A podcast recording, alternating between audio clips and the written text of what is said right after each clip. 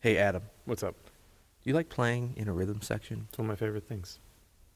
Da da da da da da da da da da da.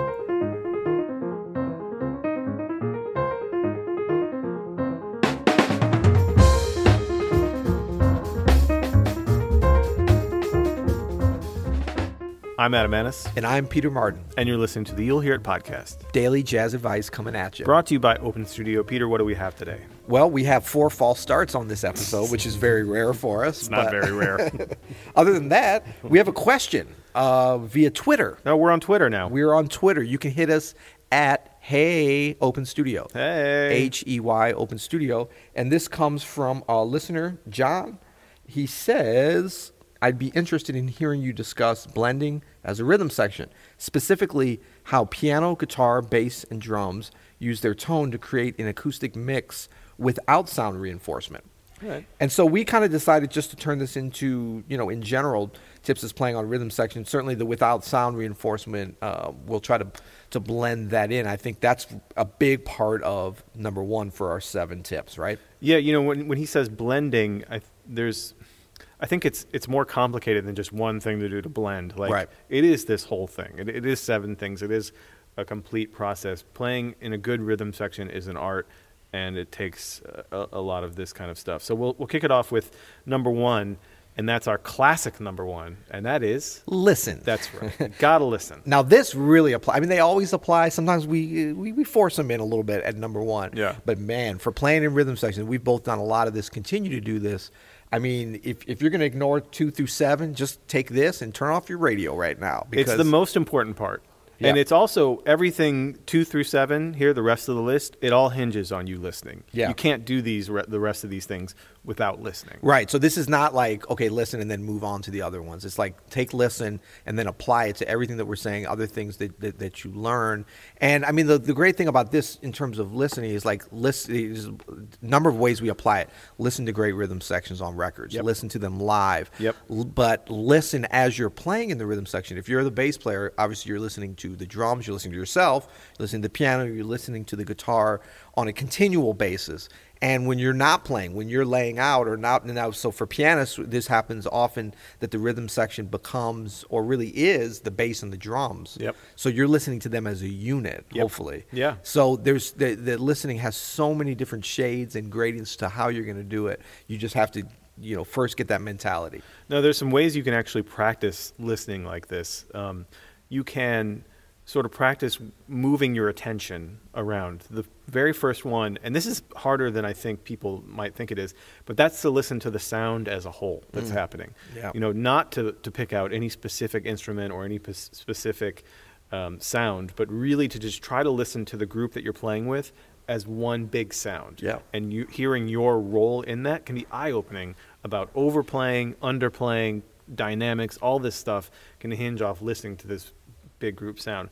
And then I like to to practice, you know, especially at jam sessions or something, listening to individual instruments or even on the gig, you know, just picking out like the bass and being like, all right, for this chorus, I'm just going to check out what the bass is doing. Yeah. And I'm going to vibe with that and I'm going to, you know, um, my playing is going to be a reaction to the bass or to the drums or sometimes just the snare drum or sometimes just the ride cymbal Yep. or sometimes like you said the bass and the drums together you know like practice f- focusing your attention in these different spots so that when you're on the gig and something interesting is happening you can go to there Yeah. Well, I, I love the order you did it in that the first is listening to the collective sound of the rhythm section because I think, it, you know, if you think about it in that way and listen in that way, then when you go to listening to just the bass and really focusing in for a particular reason, you still got kind of in the subconscious or in the background that collective sound because we have to, you know, your attention we never know what's going to happen so it may need to then go to the drums or to the collective or to yourself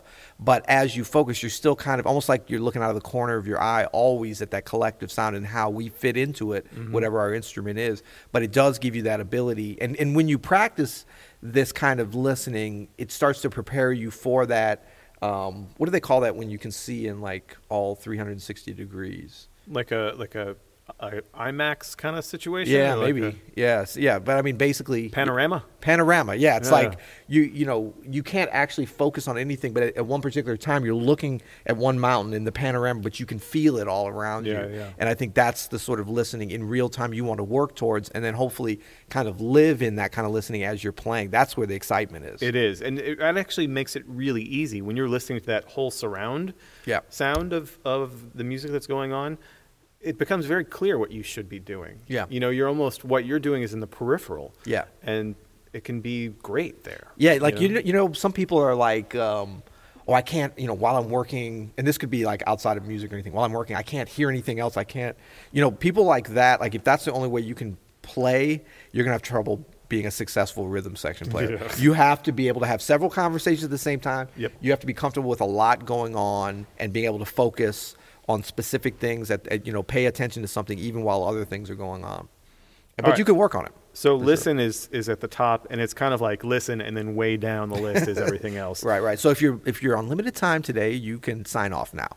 Yeah. And you've learned something. But number two, I think, is important. That's learn about other instruments. Yeah. You know, the other instruments in the rhythm section, they're part of your sound now Yeah. as a rhythm section player. So it really helps to know how the drums work, Yeah. what their role is. It helps to know how the bass works, what its range is, what its timbre is, Yeah. where you fit into those things if you're a pianist. If you're a drummer, it helps to know the piano, where the piano. Uh, is is is playing, you know, rhythmically what it's doing. Like it Yeah. helps. What helps it takes know to play, though, What it is- takes to play it. Yeah, yeah I think that um, it's dynamic range. You Yeah. know, Th- that's super important that you understand the other instruments' dynamic range. You know, their sonic range, all that stuff. yeah, and I think that if um, look, it, you know, ideally every instrument that we ever play with or compose for, we would be able to play at least a little bit. Totally. a scale or, or, or a rudiment or something. It's not really realistic to learn every instrument, but as a rhythm section player, I do think that if you want to go top level, next level, that, you know, as a pianist, you should be able to play a, s- a basic swing beat with a hi hat, maybe a little funk groove, a couple of basic grooves on the drums. You don't have to sound great, but take the time to learn that, you know. Hire a, a, a drummer to sit and give you a couple lessons, and then you know learn on the bass what it takes you know to move around and and the guitar. Like I think that that's a really valuable thing to be able to play with. You don't have to become you know even totally functional. Just be able to get around a little bit. It gives you the confidence in playing with them when you start to understand what it takes to to play that instrument, to produce the sound, and all that. Totally agree. Yep.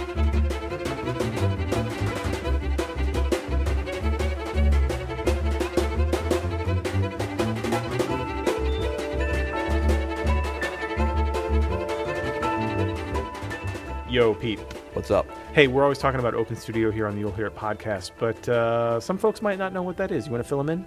Well, this is uh, our little project here that we've been doing for about three years, where we're presenting um, just world-class jazz artists that happen to be many of them my personal friends that were in my personal Rolodex, and I called them and said, "Hey, how would you feel about sharing some of the wealth of your knowledge with some folks that really want to, you know, learn from you?" And we're going to structure them as video lessons and put them together in a beautiful platform where folks can see exactly what you're playing, hear exactly what you're saying and what you're singing. We have, you know, notation um, and structure to what you're doing, and we're having such a good time with it, such a great response. We've met so many great, wonderful students from around the world, 104 countries, in fact, we have students in now. It seems like a lot of countries. I couldn't name 104 countries. I don't think I could name 14 countries at this point. Yeah, we are the uh, trying to be anyway the Center for Online Jazz Education. So if you want to learn more about Open Studio, go to openstudionetwork.com. Open Studio, jazz lessons from jazz legends.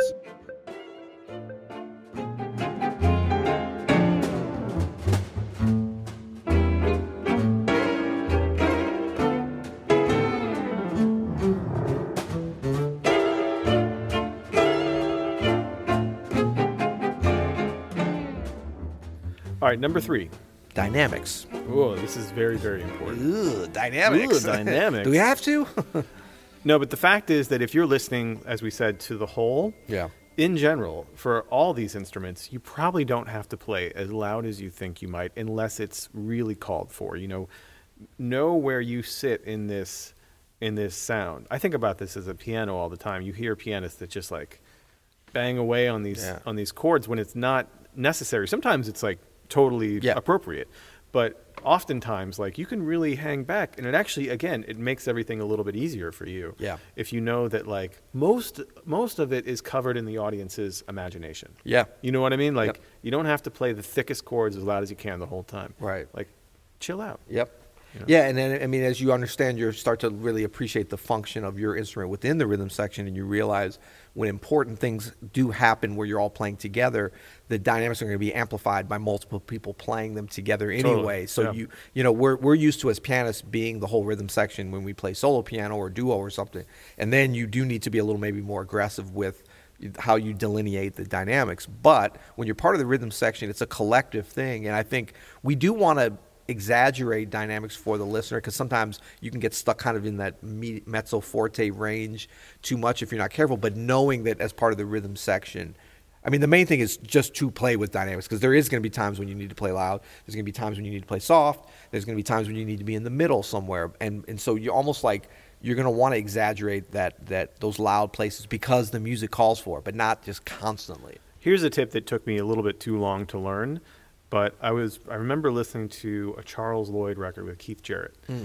and he was playing four Force flower, maybe. fairly. I think yeah, yeah. I think he was playing fairly busy in the background, but Yeah. it was so quiet dynamically Yeah. that it totally worked. And I was like, like the busier I get as an accompanist or as a part of a group, Yeah. the quieter I'm going to do it. Oscar Peterson does this great too, like Oh, on the yeah. Louis and Ella stuff. Oh, yeah. I mean, he's basically soloing I behind know, the whole I thing, know, like, but how he did he does get it away with so it? quietly and Yeah. in such a dynamic way that it's not super annoying. In Yeah. fact, uh, it's really interesting to your ear. Yeah, and then to just tie in with this, with the original question in terms of playing, you know, acoustically without sound reinforcement, um, dynamics like this really becomes an issue. I heard the other night the great Lincoln Center Jazz Orchestra Yeah. featuring Wynton Marsalis at, Yeah. a, at a hall right around the corner from here, the great Sheldon Concert Hall, and they played entirely acoustic, everything. And it sounded awesome. it sounded awesome. I mean, those instruments are made to be played acoustic. They are made to play, but I mean, part of it was the sensitivity that the the rhythm section really, s- you know, set the tone. I mean, the trumpets at times were blasting. It was almost like too loud. I was like, why would you ever need mics on a trumpet? Um, and, and but then they were able to play soft and stuff too. But the rhythm section always set the tone. And the drummer, who was a young drummer that I don't know well, who I think was actually just subbing this tour, did such a great job of like controlling the dynamics and really thinking about the whole. You're talking about going beyond just the rhythm section, but within the rhythm section, they controlled it. The um, Carlos Enriquez, the bassist, was doing a really good job of.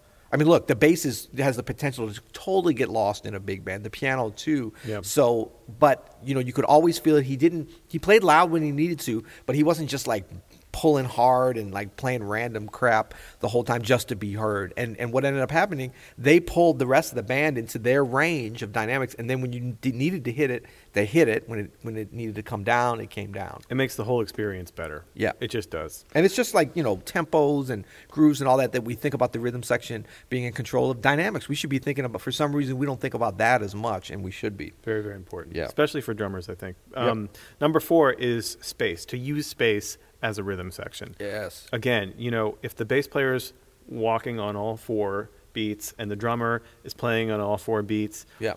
the drummer's left hand and the piano player, you don't have to do as much as you think you do all the time. It's not a constant cat battle it's between not a them. constant thing. You know, you can let the groove happen. Right. And in fact, like that can be some of the most powerful music. you Yes. know? I'm thinking about like Miles's, you know, like plug nickel era Oh, stuff yeah. where it's just like Tony and Ron are going and Yep. there's not much happening and it just feels amazing. what a mature thing to do in- when you're in a rhythm section when things are feeling so good to just not play i Totally. mean that's such a hard thing to do because you want to jump in there and be part of it but that goes back to, to listen is like i- is it needed what you're going to play because if not don't play it Yep. and i mean i know we're talking a lot from pianist standpoint and that's usually and guitarists that would usually come to us but for drummers and bass players at times too i mean there's a time when the bass can like lay out and I mean, now that doesn't happen that often, but but I mean, if that's what's called for, are you willing to commit as a rhythm section player